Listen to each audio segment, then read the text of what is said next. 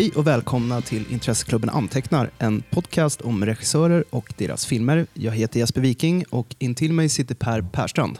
Just det. Jag sitter mitt emot dig. Ja, Men vi sitter nära varandra. Jag vill skapa en känsla av intimitet. Åtminstone om vi satt sig bredvid varandra, intill varandra. Ja, kanske under en filt med en ficklampa. Delar så mikrofon Jag hade anteckningar i små block och lyste med ficklampa. Så här. Föräldrarna visste inte att du var här. under täcket. Mm. Vad mysigt. Mys. Vad har hänt sen senast? Vad har hänt? Eh, jag kommer iväg på bio så jävla sällan nu för tiden, men jag såg Godzilla i alla fall. Mm. Och Jag gillar ju den. Eh, Gareth Edwards, det här vet väl de flesta nördar som hör det här, men han gjorde ju den här Monsters för några år sedan. Just det. Den var ju bitvis otroligt kackig när det gäller dialogen. Och det var ju dåliga skådisar i den och sen några scener var ju hisnande uselt spel i. Men alla monsterscener i princip var ju mäktiga. Och det jag kan tänka mig gjorde att han fick jobbet. Han har ju liksom gått från en otroligt lågbudgetfilm till en film med gigantisk budget. Är väl att han, både i Monsters och Go- Gojira så får han ju den här känslan av, av å, liksom, av, av att det är något som är jävligt mäktigt. Det är en väldigt Och- skala. Ja, men precis. Man får den här känslan av att det här är en gigantisk bäst. Och det här har han i och för sig kanske fått lite kritik för också, hur han väljer att framea bilderna och så. Men det är väldigt, i stort sett alla bilder är ju tagna utifrån eh, liksom någon slags point of view. Du ser bästarna utifrån en tunnelbanefönster eller bakom en buss eller på en bro eller det skyms hela tiden. Det är, det är väldigt mycket närvarokänsla i den. Att hur hade det känts att stå på en svajig bro när man tittar upp och så, och så kommer det en, en, en 150 meter hög monster. Istället för att ha Är han 150 meter lång? ja, Är kring 100 tror jag. Ja, okej. Jag tror jag läste det där. Han har blivit längre och Det här, är, längre. väl- det här är viktigt för Ja, det, jag vet. Det. Godzilla-fans. Nej, Ja. men eh, självklart. Jag tror det är kring 100. Vill jag minnas. Empire hade någon sån här eh, skala. Det vill bara googla. Godzilla se- size så får man upp direkt så här. Är han inte typ också 100 meter bredare än vad han brukar vara? Jo, men han är ganska tjock. Ja. Klart överviktig. Klart, tittar man på ursprungs Gojira så är han lite så här klumpig. Och sen så i den här hemska Emmerich-filmen så är han ju mer som någon slags ödla. Ja, lite mer det. så här Jurassic Park-influerad. ansikte. Precis. Nu är han mer tillbaka till en ganska så här, klunsig... Tung men i en- gumpen. Ja, men tung i gumpen. Men ändå mäktig just för att han har en så stor kroppshydda. Ja, just det. Problemet med Godzilla, som många katastroffilmer, är att man bryr sig inte om människorna i den. Nej. Ehm, Aaron Taylor Wood heter han tror jag, han från Kick-Ass. Han är ganska tråkig i huvudrollen, ganska bland. Brian Cranston och Jul- Juliette Binoche är med, de är ju jättebra, men de är med ganska lite. Sen är det mer fokus på... för, jag har ju inte sett den, men det är nästan bara Cranston man ser i trailern. Mm. Tyvärr så har inte han en jättestor roll i filmen och det hade man önskat att det var mer av honom. Mm. Och sen så är ju hon... eh, nu börjar det här. hon från Martha Marcy May Marlene. Ja, Olsen. Olsen, Elisabeth Olsen är med. Ja. Svinbra, men har också en ganska platt roll som fru. Ja. Som inte får göra någonting. Man skulle ju vilja att, att det var hon som kanske var hjälten istället. Ja. Det känns som att år 2014 är, är vi nog mogna för en, en kvinnlig hjälte. Därför att det är ju ändå Godzilla som är det man betalar pengarna för att se. Ja. Så förutom det så tyckte jag den var mäktig. Just för att alla scener med Godzilla är coola. Och förstörelsescenerna är... eh, Det är inte så ofta man sitter i bioduken och känner att hjärtat bultar och man känner att satan vad stort och mäktigt det är. Nej, det var länge sedan. Ja, men så det, det, det, det fick jag när jag såg Godzilla. Kul. Ja, Hur var Olsen? Jag har inte sett henne så mycket på film. Jag hade velat se den här sektfilmen som du Mm. precis nämnde. jag har inte sett den. Jag har Nej. sett, tyvärr fortfarande inte sett den. Fast jag gillar han John Hawks också jättemycket. Just det. Som Eh. var så jävla bra i Winter's Bone. Och, Ja, precis. Och uh, Me and You and Everyone We Know Ja, just det. var han bra också. som en, en ny Harry Dean Stanton. Mm. Så här i Kameleont. Mm. Som spelar alltid från uh, galen sektledare. För han är ju ganska obehaglig i Winter's Bone. Mm. Och sen är han ju en myskille i andra filmer. Ja, nej, men den har jag sett. Sen så, just nu sitter jag och... Minnesgoda lyssnare vet ju att jag tycker om att spela tv-spel. Just det. Jag har inte så mycket, många intressen. Men jag har egentligen börjat köra både Beyond eh, Two Souls, som jag snackade om i... Det är ju det, det här spelet där eh, William Dafoe spelar en, en roll. Han spelar en slags lärare slash mentor åt eh, en tjej med telekinetiska gåvor då, som spelas av eh, hon från Juno. Ja. Vad heter- Vad heter hon? hon som Ellen kom ut Page. Som, Ellen Page, ja. För The Last of Us, som, jag, som var, ju liksom var förra årets mäktigaste spel, där är ju en tjej, tjejen i det spelet är ju så lik henne. Ja. Och hon har ju klagat på det också, att hon, de har snott hennes namn. Hon låter till och med som henne. Men det här är då spelet där hon, där det är hon. Mm. Det är jävligt coolt. Eh, nu går jag omkring i snön och tigger Så det är liksom en lite så här fattigdomssim också. Så man får uppleva hur det vara på samhällets skuggsida. Det är ganska mycket som en film som man, man är med i. Mm. Så jag började köra Wolfenstein också, The New. Order, nya Wolfenstein. Mm. Det är, Är det kul då? Ja men det är kul, det är ju lite Det är ju en klassiker. mindless. Ja men det är ju det. Och nu är den uppdaterad då, men det är i princip samma handling. Men det går ut på att man, eh, nassarna vann andra världskriget. Och efter en ganska lång prolog så befinner man sig 1960 då i ockuperade Polen. Eller egentligen hela, hela Europa och även USA har tagits över av nazisterna. Mm. Och det här är ju, de har en massa så här, mecka-grejer, alltså hundar och det, det är ganska steampunkigt för de har lyckats bygga robotar, robothundar och stridsrobotar och sådär. Vad fnissar du åt? Det är jätteverkligt. Ja. Och man är den här BJ Blazkowicz som är en over the top hjälte som rycker ut med bössan och slaktar nazister. Så det är köttigt och blodigt och det är utvecklat av en, av en Uppsala studio, svensk studio. Okej, Men det är, ganska, det är snyggt och bra filmmusik och så, eller spelmusik. Så. Fint. Ja, det har jag gjort. Det är det jag gör på kvällarna. När jag inte skriver manus till den här podcasten.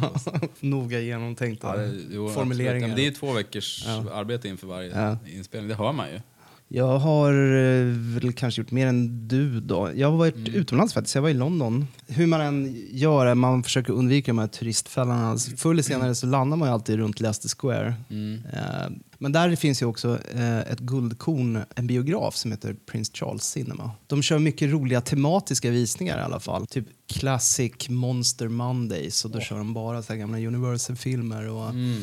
De hade en weep-along, som de kallar det. Då kunde man få se eh, Les Misérables för, jag tror det var tre pund. Och då ingick det eh, en öl eller ett glas vin och eh, så många näsdukar man ville ha.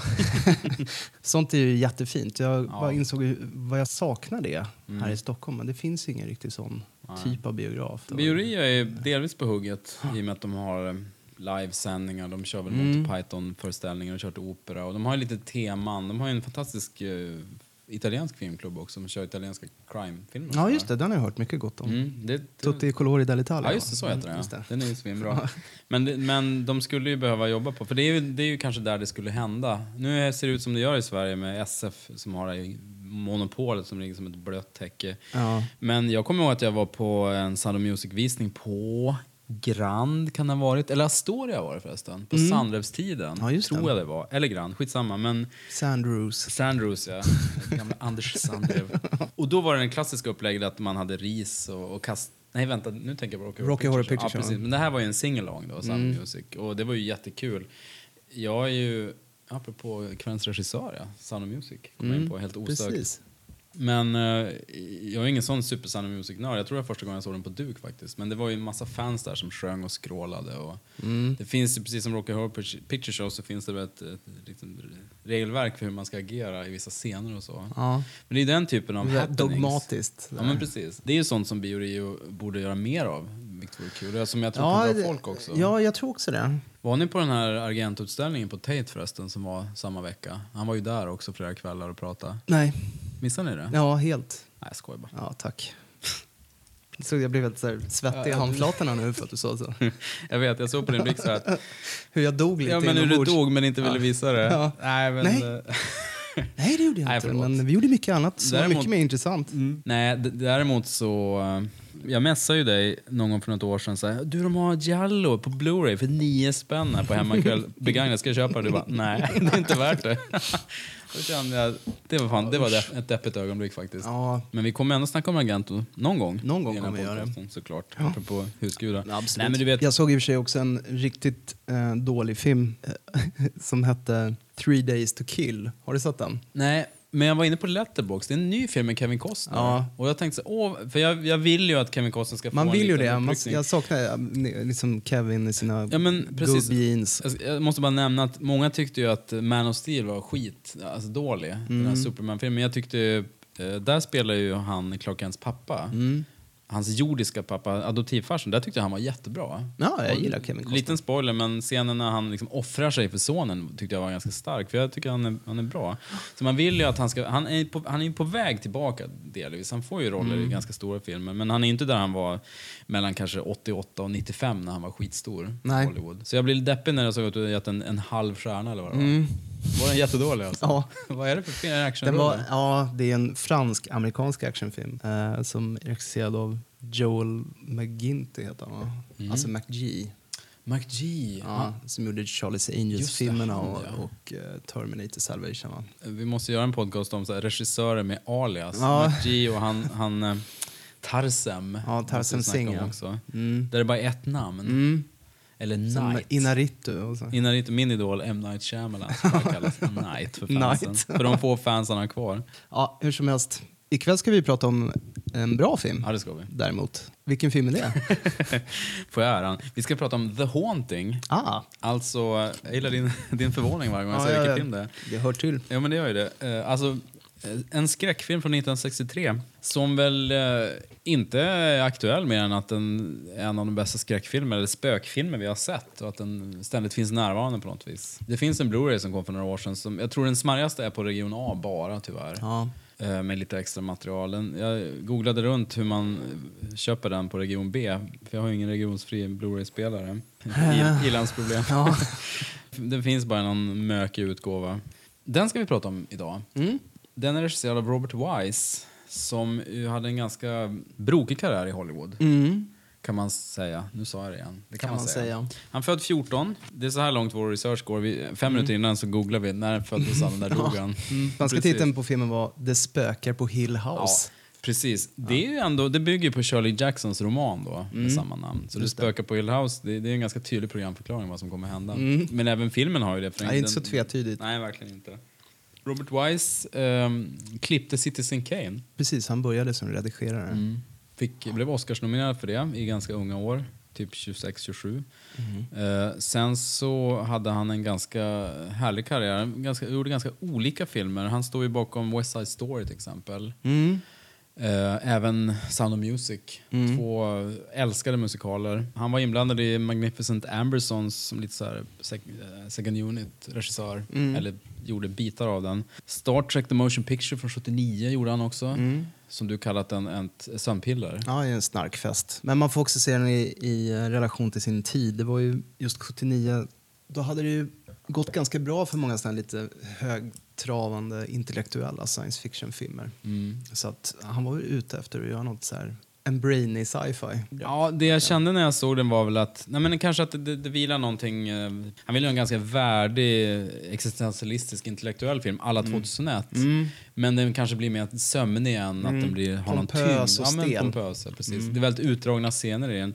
Det är ju jättefin musik av, det är Jerry Goldsmith. Det är? Jerry Goldsmith. Och- och den är ju- eh, den är ju otroligt snygg också. Mm. Jag såg den när jag kom hem eh, efter något quiz lite på halvfyllan och slog på. Så gick den på någon kanal och satt och såg sista halvtimmen. Den är ju den- men det är ju lite så här trippy, man sitter och halvsover och vet inte var man är någonstans. Och det är långa, långa scener med Mm. matte painting och... Många centralperspektiv, Mm. färder Ja, i kosmiska Det var det verkligen. atmosfärer. Man tänker Ja. sig slutet på 2001 fast Mm. i två timmar ungefär. För att vara en Hollywood-regissör så har han ju haft en ganska blandad karriär kan man säga. Ja. Eller, alltså, han har gjort väldigt olika typer av filmer. Från, Mm. från musikaler till skräck till, till sci-fi. Lite. Och säga vad man vill om Star Trek The Motion Picture, den gick ju jävligt bra. Det är väl det också att han har haft just hits inom så Mm. många olika genrer. Jo, men han har, blivit, han har fått alltså, eh, regi och bästa film för två filmer. Både för Sound of Music och för West Side Story var det va? West Side Story var det, 61. Och det är ju ett ganska bra track record. Men jag tror att han är ju en sån här slitvarg som eh, kom in i studiosystemet och alltid har levererat. Han har ju en sån här, um, vad är det man brukar säga, haft något rykte om sig att vara en artisan snarare än en artist. Ja. Jo, men... men- sen har han ju fått upprättelse på senare dagar av många namnkunniga regissörer. Jo, men han, väl, han var väl inte en av de här som du Cinema lyfte fram när de här Truffaut-mannen kom fram på 60-70-talet. Att de, de lyfte upp John Ford till exempel, Mm. Howard Hawks som autörer. De hade sett som bruksregissörer inom studiosystemet men nu var de autörer plötsligt. Men Wise var väl inte med i det gänget Nej. Men de var ju så förtjusta i westernfilmer, fransmännen också. Ja. Han var inte riktigt en westernregissör. Nej, men eh, han gjorde mycket härligt. Jag har ju träffat Robert Wise. Nej. Nu överdriver jag lite grann. Jag har varit i samma rum som honom i alla fall. Är det sant? Ja. Eh, Jag var på filmfestivalen i Sodankul 1993. Mm. Eh, Vi var ju ett gäng i Umeå som åkte dit varje år. Ja. Och de åker fortfarande dit. Och Sodankul är ju en festival som startades av bröderna Kaurismäki. Mm. Och Sorankylä är, ju- är ju så pass högt norrut så att det är midnattssol där. Så den heter inte Midnight Sun Festival. Så deras USP, man ska säga, är ju att man får åka jävligt långt upp in i det mörkaste, eller ljusaste Finland kan man ju säga. Och så är man på en, en liten, liten ort. Alltså det är ju det är en håla egentligen. Jag vet inte hur stort det är. Men så har de en filmfestival där varje år. Deras specialitet förut var att de tog in ganska gamla regissörer. Gamla gardet. Det gamla gardet innan det var för sent. Och jag var där några år. Eh, det året jag var där var det, förutom Robert Wise, var det Stanley Donen också. Är det sant? Eh, som gjorde Kul. då Singin' in the Rain till exempel. Och John Sayles. Ja. Eh, så jag har ju hört dem berätta om sina filmer. John Sayles hade väl med sig eh, eh, Lone Star tror jag. Eller om det var Passion Fish som var hans senaste film då. Och det var ju mäktigt. Och Robert Wise var där och han var, han var 79 då. Ja. Så han var, ju, han var ju gammal. Han levde ju länge till. Han dog 2005 som vi nämnde tidigare. Gud vad exotiskt för honom. att Ja visst. Sitta Jo, men, där på någon samefilt. det är coolt och jag har hört, det här var ju på den tiden jag var väldigt engagerad i Umeå filmfestival och jag har ju hört de gamla festivalrävarna berätta så här, skrönor om hur de satt, de satt på samma björnfält som eh, Oliver Stone och Jim Jarmusch och drack hembränt liksom. För det kunde hända då. Ja. Det här var liksom på 80-talet. Stone var där med Platoon och Jarmusch var där med någonting. Var inte så många pressagenter då. Nej men precis. Och det, fort, det finns en lockelse. Alltså det är klart att dels är det kul för de här gamla stötarna som Donen, som jag tror nästan han var 85 plus när han var där. Han var jättegammal. Men ganska yster ändå. Va? Ja, men han var vital. Men att bli bjuden till eh, ett så obskyrt ställe. Och deras grej då är ju, istället för att ha någon så här mingel på fränt hotell som, som man skulle haft på Stockholm Filmfestival, så skeppar man ut pressen och och gästerna ut i skogen till en dansbana, långt åt helvete. Där står det framdukat en spritbuffé. Ja. Och sen dricker man sprit. Ja. Och, dansar liksom. Mitt ute i skogen. Och sen så vid något klockslag då bussas man tillbaka in till stan. Och så så, ja, det är superexotiskt och det är mäktigt. Och eh, Joe Dante var ju där häromåret. ja, just det. Eh, och jag, en, en eh, kär bekant till mig, Berit, skickade ett foto på Dante som hon har tagit, apropå vår podcast. Och då fick jag ju något, en klump i magen, för de är ju fortfarande ett gäng som åker dit varje år. Men Ja. det är en mäktig filmfestival. Du åker dit nästa år då? Ja men vi borde fan göra det. Kör en, Kan vi köra live-rapportering? Ja visst, har lite intervjuer också. Mm, ja. Men de har betat av, kollar man deras uh, gästlista genom åren så har de betat av ganska många av de här stora regissörerna. Mm. Detta om detta. Vad härligt. Ja, det var fint. Vad hade Robert Wise med sig då? För film då? De körde singeln, nej eh, det var ju Donen. Ja men vad, vad fan körde, jo men West Side Story såg jag ju på duk.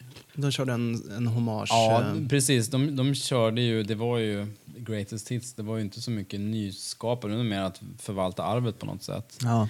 Men jag vill minnas att de körde West Side Story, jag tror de körde Star Trek också. Mm. Jag var ju ung så jag var ju ganska intresserad av att hänga Mm. och kröka och sådär också. Mm. Men, jag, men jag minns att jag såg West Side Story i alla fall och var med på sån här Q&A. Mm. Och det var ju Den är ju alltid bra. Jo men den, den, var, den var härlig att se. Mellan West Side Story och Sound of Music så gjorde han ju som sagt The Haunting. Och det var ju som du sa en roman av Shirley Jackson. Jag ska inte säga att hon är en bortglömd författare men hon Nej, är men inget kanske- stort namn, inget hushållsnamn riktigt. Nej. Hon är väldigt ansedd i litterära kretsar. Mm. Eh, Jag som lä- läst mycket Stephen King, och det har du också Mm. gjort. Han, Han nämnde hela tiden henne. Ja. Så fort han fick en chans så nämnde han Shirley Jackson. Mm. Han hade ju sina käpphästar som han alltid pratade om. Så att jag har varit väldigt nyfiken på henne. Men, det, men hon var väl lite marginell kanske under sin tid. Mm. Och sen har hon ju fått en upprättelse nu senaste 10-20 åren. Precis. Och nu, nu är hon ju liksom som en, en amerikansk eh, klenod lite grann Mm. inom skräckgenren. Ja. Den här We have always lived in the castle. Jag tror alla hennes det. har kommit ut i Lotteriet. Ja, just det. Lotteriet är en klassisk novell. Och de, är, de är ju lite åt Ray Bradbury-hållet, ganska mörka och hon har ofta en väldigt bra idé. Precis. Så det här är då en av hennes mer kända böcker. Jag har läst den faktiskt. Mm. Jag har inte läst den. Jag har läst lite noveller och den här We have always lived och sådär. Den börjar ju väldigt olycksbådande kan man säga. Den, den visar ju upp direkt att nu blir det skräck. An evil old house, the kind some people call haunted, is like an undiscovered country waiting to be explored. Hill House had stood for 90 years and might stand for 90 more. Silence lay steadily against the wood and stone of Hill House, and whatever walked there walked alone.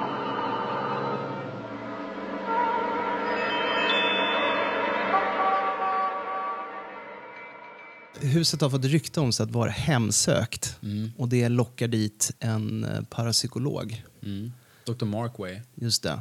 Han ber om tillstånd av husets ägare att få utföra vetenskapliga experiment där för att bevisa övernaturliga fenomen. Så han kallar dit folk som har någon form av koppling till det övernaturliga. Det finns ju lite dynamik i gruppen. De utsätts ju för husets fasor som blir värre och värre kan man ju säga.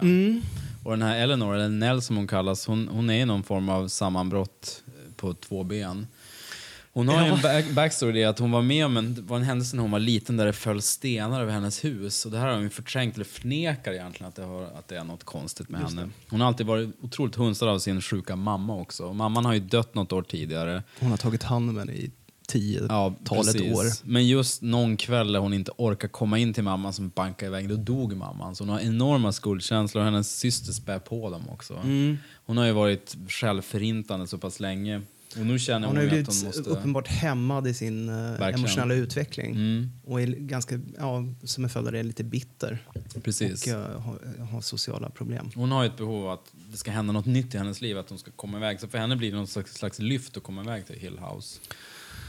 Och det, hon är ju en ganska musig, eh, lite hämmad. Och sen kommer Theo då som är mer världsvan och elegant och Världsvan, eh, vacker. och så. bohemisk. ehm, I boken ganska utpräglat lesbisk eh, rollfigur. Det antyds ju rätt tydligt i Mm. filmen också. Men eh, tydligen var det li- lite känsligare när den skulle ut på film. Mm, Så de, de tonade ner en del. Det här var ju 61 då. Eleanor spelas ju av Julie Harris som är, var väl egentligen mer av en, en teaterskådis. Jo men det är svårt säga. att säga att hon har gjort några väldigt kända filmroller. För det vet Ja, hon har ingen riktig signatur. Jag tror det här är hennes Ja, det är väl det kanske. signaturroll inom film. Jo, men hon är, hon är väldigt bra. Och det är ju, förutom den här voice-overn får i början som är Dr. Markway, så resten av filmen får vi höra väldigt mycket av hennes voice-over. Hon sitter och tänker så här. Det blir lite som i eh, Psycho när hon sitter och kör bil och man hör hennes röst. Ja. Det, det, det är ett ganska teatraliskt grepp. det är till och med lite eko, så här pianoklink när de pratar. Ja. Am I making the right choice? Men, eh, så det är lite övertydligt, men samtidigt är det bra, kusligt också. At last I'm going someplace where I am expected and where I am being given shelter, and I shall never have to come back. I hope, I hope, I hope this is what I've been waiting for all my life. I'm going. I'm really going. I've finally taken a step. Men hennes, hon blir ju inte lugnare för att hennes nyvunna frihetskänsla, det hamnar i sordin på den ganska fort när hon utsätts för de här läskigheterna i huset. Tack vare att filmen är så pass nära eh, boken så tolkas de ju på mer eller mindre samma sätt. Alltså det finns ju på olika infallsvinklar folk brukar ta Mm. på filmen. Antingen kan man se det som ett psykologiskt drama, att det egentligen inte handlar om ett spökhus utan det handlar om en, en, hennes ja, nervösa sammanbrott. Och sen är det andra som hävdar att det handlar om det övernaturliga. Robert Wise och eh, manusförfattaren som hette Nelson Gidding, de fick ju någon idé om att eh, egentligen så handlade filmen om hon Eleanor och att hon var mental patient. Och Hill House var egentligen sjukhuset där hon var inlagd och Dr. Markway var hennes läkare. Och sen så eh, på slutet när hon blir borttvingad från huset så eh, är hon institutionaliserad och klarar inte av det helt enkelt. Ja. Så det är en sorts Shutter Island Mm. take på det hela. De föreslog det för Shirley Jackson. Hon sa nej det är en jävligt bra idé men det är inte det boken handlade om. Nog kan man tolka filmen som du sa, fast det är ju, då får man ju bjuda till lite grann. Ja, det sker ju manifestationer i det här huset som alla upplever Precis. Mm. kollektivt. Sådär. Så, så kan vi folk åberopa masshysteri och sånt där. Den är ju tacksam just för att den, oavsett egentligen vad hon sa, så fungerar den ju på många plan. Mm. Det är en härlig hybrid mellan psykologiskt drama och eh, Precis. skräckfilm. Från Eleanors trauma speglar ju också det som hände i huset där en av den despotiska mamman låg och slog in med en käpp i väggen försökte, för att försöka få, eller hon var den enda arvtagaren till huset, för att hennes betjänt skulle komma, en ung tjej som höll, tog hand om henne. Men hon stod och hånglade med någon eh, trädgårdsmästare samtidigt och sket i henne då, som dog med käppen så mot väggen. Och var lite samma I som hade koppling hänt till eh, Eleanor. Mm. Precis, så det finns en, en skuld. D- Den är ju svartvitt och cinemaskop. Ja. Jag tror det är cinemaskop Ja, det är i alla fall. Det är en cinemascope. vidfilm. Och det är inte så jävla många filmer som är Nej. det. Och det, den kombinationen är så otroligt härlig. Mm. Och det är också ganska anmärkningsvärt att man ser sketch artist namnges i förtexterna. Det är inte direkt praxis. Man liksom kan ju förstå att den personen han var ganska tongivande i filmens utveckling. Och det förstår man ju när man ser den också för den är eh, rent kompositionsmässigt otroligt väl genomförd. Mm. Ja, men det är precis som du säger, rent tekniskt så är, det, så är den otroligt imponerande. Just för att, det är kanske ingen spoiler att säga att man får egentligen aldrig se ett spöke i bild. Nej, Men genom kameraeffekter och väldigt mycket ljudeffekter också så, så skapas en otroligt obehaglig stämning. Mm. Och det är väldigt mycket, dels så jobbar han ju väldigt mycket med kameravinklar, grovperspektiv och, och split fokus och att man filmar folk uppifrån. från eller nerifrån. nerifrån. Det känns som i vissa lägen så har de ändrat på perspektiven. Det finns en, en spiraltrappa som har en central roll i filmen också. I vissa scener så, man ser det underifrån så ser den ut att vara ungefär 5-6 meter hög och sen ser man uppifrån så är det som att den 30 meter 30 hög. meter hög. Det ser jätteobehagligt ut. Plus att de har de här linserna också, kameralinserna. Ja, exakt. Han ville ju fota mycket i, i vidvinkel för att öka känslan av avstånd. Men det enda de hade var 40 mm, men han ville ha ännu mera. Sen så fick han reda på att de höll på att utveckla en 30 mm lins som inte var färdig än, så att den, den gav eh, skeva bilder. Just det. Så de ville inte låta honom använda den. De gick med på det till slut under förutsättning att han skrev under någon sorts papper på att han var medveten om att den hade brister. Men sen funkade ju den, verkligen, sen funkade den till hans fördel för den gav liksom den här lite skeva, Mm. skeva bilderna. Men det är så roligt, nu för tiden man ju här eftertexterna, inga djur blev skadade. Nej. Och ingen endorsement när det gäller tobaksprodukter. För att, Han men också så här, Regissören var medveten om att kamerautrustningen var felaktig. Som du säger, den är ju fotad väldigt mycket Ja, delvis underifrån, så man ser väldigt mycket av taken hela tiden också, vilket ger en så klaustrofobisk känsla. Eller så är den väldigt mycket uppifrån så att, att rollfigurerna ser väldigt hjälplösa och små ut. Så den är extremt suggestivt fotad. Jag vet inte om du tänkte på det, men i nästan varje scen så är det en spegel i bakgrunden. ja, mycket spegelscener. Var de än befinner sig så finns det en spegel. Ja, men I några scener är det rent praktiskt. De sitter och käkar alla fyra, man ser två i spegeln och två inte. Så man inte behöver den här ansträngda bilden när Precis. alla sitter på rad. Och sen i vissa scener, som det finns ju en scen när, när Eleanor springer i en korridor när hon har panik så filmar man henne i en ganska buktande spegel. Så man, man fattar inte riktigt, man tror att hon kommer mot spegeln men det visar att de filmar i en spegel. Ja, de kör mycket klassiska tricks. De ville ju att huset i sig skulle se skräcken. Det mesta av det spelades ju in i studio. Det är ju scenografimässigt triumf också. För Ja. Otroligt tungt, här rokoko-möblerna. Det är Precis. väldigt mycket draperier och Tunga, imposanta ja, skulpturer. överbelamrade rum. med Allting är helt övermöblerat. Många skulpturer som stirrar på en hela tiden. Nå- Det är inte någon lugn miljö. Nej, men alla interiörscener inspelades in i studio och exteriörerna var ju på något gods. De ville att det skulle se extremt läskigt ut. De försökte ljussätta fasaden och så här funkar inte riktigt. Så de bestämde sig för att fota det med infraröd film. Eh, för det lyfte fram eh, texturerna i stenen mycket mer. Så det känns mycket tyngre och mer. Är jävligt, Hög densitet. eh, lyck- ja, hög densitet, exakt. Det är jävligt lyckat Det är faktiskt. väldigt, det är väldigt så skarpa skuggor också. Mm, Hårda skuggor väldigt, eh, inga, inga så mellangrå toner. Nej. Utan bara, Alltså, f- för mig personligen är det så att jag såg den här filmen på... Du vet ju det, vissa filmer man ser i en väldigt formativ ålder, de hänger ju kvar i ens liv. ja. Jag såg den här filmen eh, när jag var kanske 12 tror jag, på, på SVT. Eller på, TV, eller på TV som det hette på den Mm. På tiden. TV, ja. på TV. Precis. Och jag satt en sen kväll uppe med farsan och, och såg den. Och jag var kanske egentligen lite för ung för att se den. Men det är ju inga läskiga chockeffekter. Nej. Men däremot så har den verkligen stannat kvar i mig. Och under samma, som jag minns det, under, under samma år eller halvår såg jag också Vampyrernas natt av Polanski. Mm. Någon sen kväll, satt med farsan i soffan och såg den. Och den har ju också stannat kvar i mig. Mm. Mycket så att när jag ser om den, så oavsett hur bra den är nu, Mm. fjärde, femte, sjätte gången, så kommer den alltid vara lika bra som den var första gången. Ja.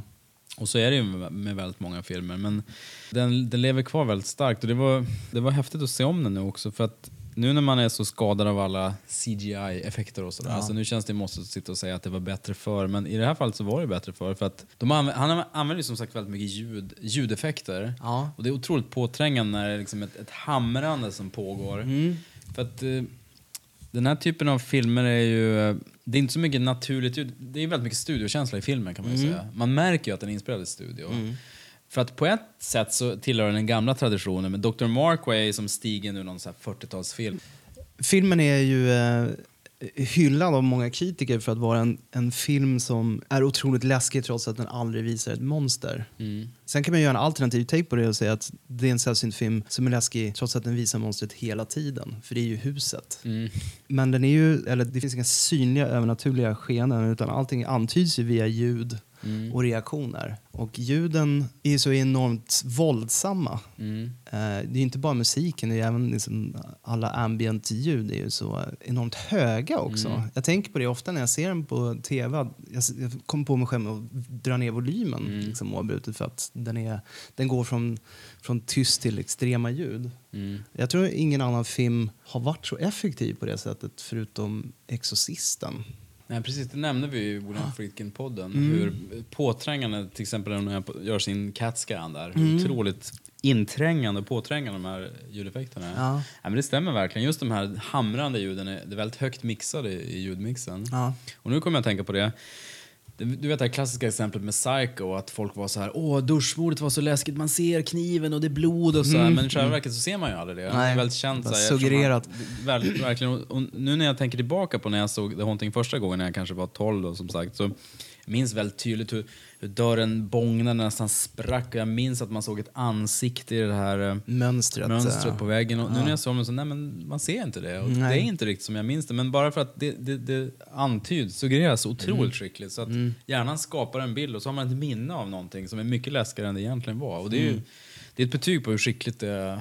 Ja, den är oerhört manipulativ. Och just tack vare den här vidvinkeln också så man får aldrig riktigt någon känsla för hur rummen Hänger ihop med varandra. Ja, hur de hänger ihop med varandra, hur de är formade. Man, jag, jag får aldrig något grepp. Vanligtvis kan man ju se om ett rum är rektangulärt eller Mm. kvadratiskt. Det får man aldrig i den här filmen. Nej men Markway säger ju det i något tidigt, tidig scen där att... eh, Att det bara är skeva Precis, vinklar. det finns och ingen rätt vinkel i hela nej, huset. Nej. Anyway, all the angles are slightly off. There isn't a square corner in the place. No wonder it's impossible to find your way around. Add up all these these wrong angles and you get one big distortion in the house as a whole. Clever Eleanor. You catch on fast. Eh, men de gör ju också mycket annat. Till exempel att folk lämnar ett rum och går ut till höger. Så kommer de också in från höger i nästa rum. Så, här, så man, Mm. f- man blir helt frikopplat.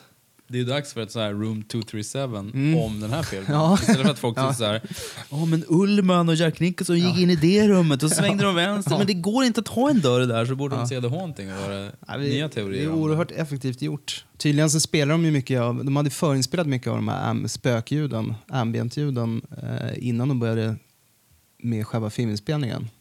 Spelar de upp det för Som spelade upp dem live för skådisarna i studion, vilket de Nice. påstår var väldigt behjälpligt. Mm. Kan jag tänka mig.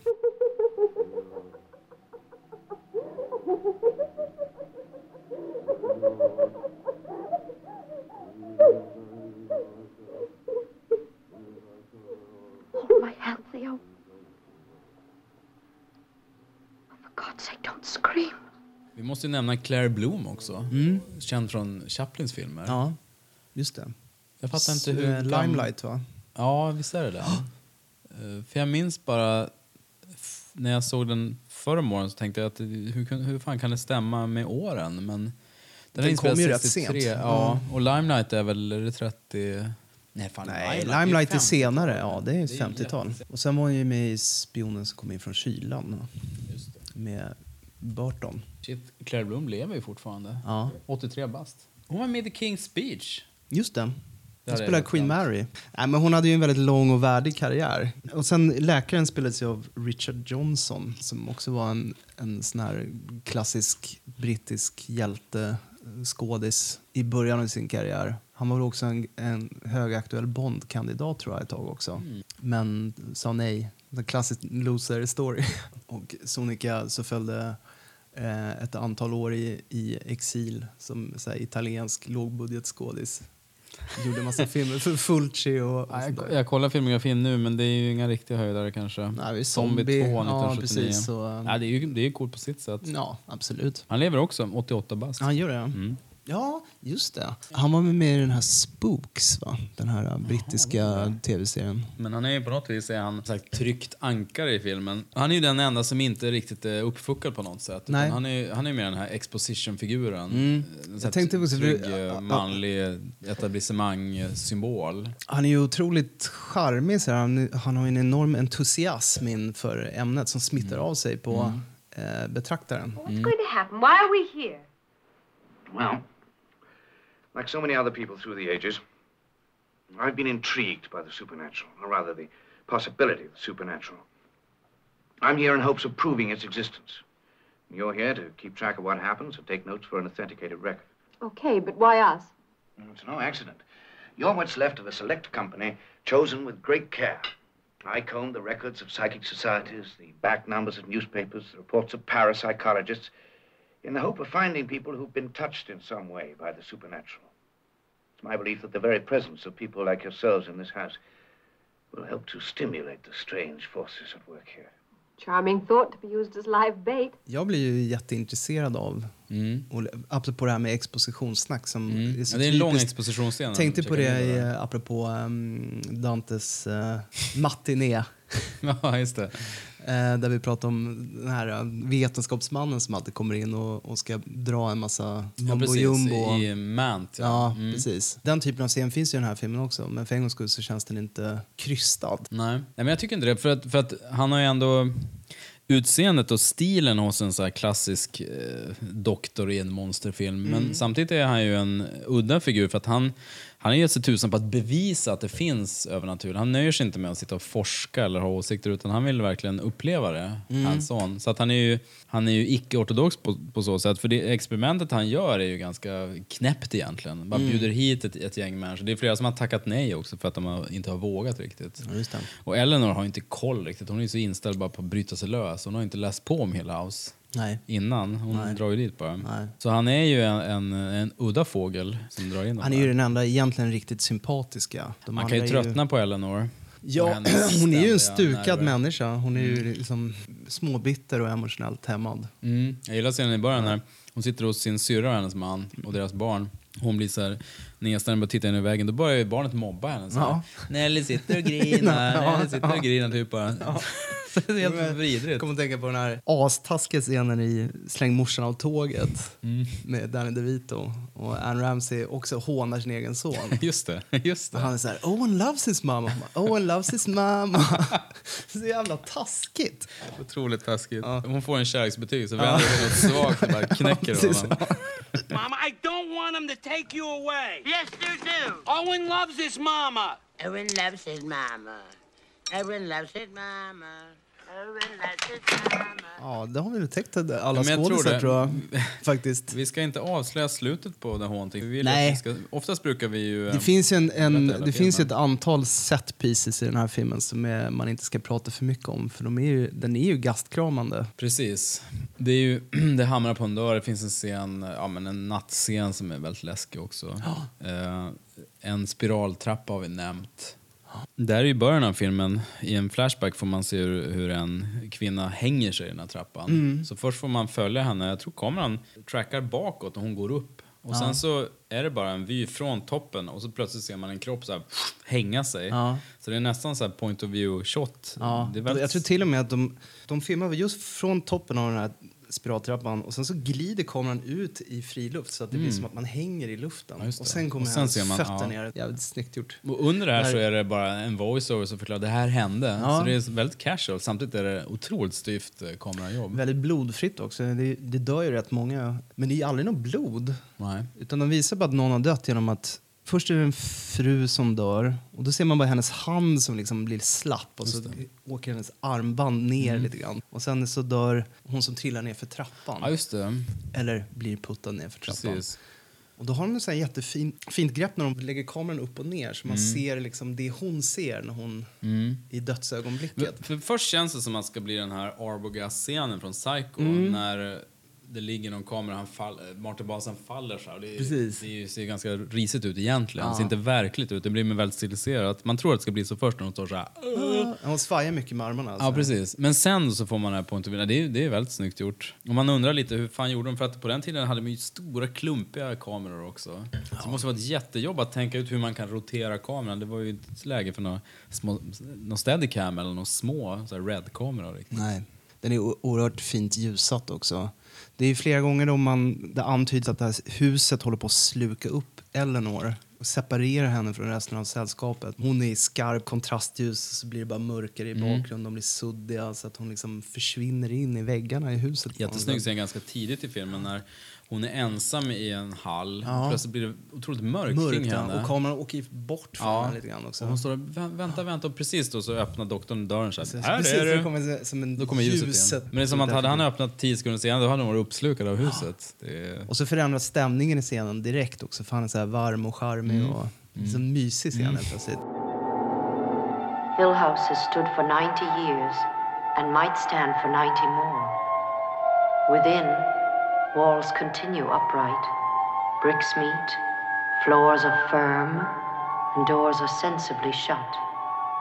Silence lies steadily against the wood and stone of Hill House, and we who walk here walk alone. Har ni inte sett The Haunting så gör det. Den går ju på TMC då och då, om ni har den kanalen i, i ert kabelutbud. Annars så finns den att köpa. Det, vi föredrar ju om ni... Vi? Ska inte vi bestämma. Men har ni en chans att se den på Blu-ray så gör det. Och ni för, Gud förbjuder att ni ser den på Pan Scan, det får ni inte göra. Utan ni måste se den på DVD eller Blu-ray i, eh, i hela widescreen, cinemascope-formatet. Helst. Ja, absolut. Och eh, kan Cinemateket köra den här igen i Stockholm så vore det toppen. Det hade uppskattats. Ja, detta om The Haunting som vi varmt rekommenderar. Vi ber att få tacka för den här gången. Vi återkommer om inte allt för länge med varsin topp tre-lista då på temat spökhusfilmer. Så det blir någonting att se fram emot. Det dyker upp i ert iTunes-flöde inom kort. Tack för att ni lyssnade och eh, jag som heter Per säger hej då och Jesper säger Hej hopp.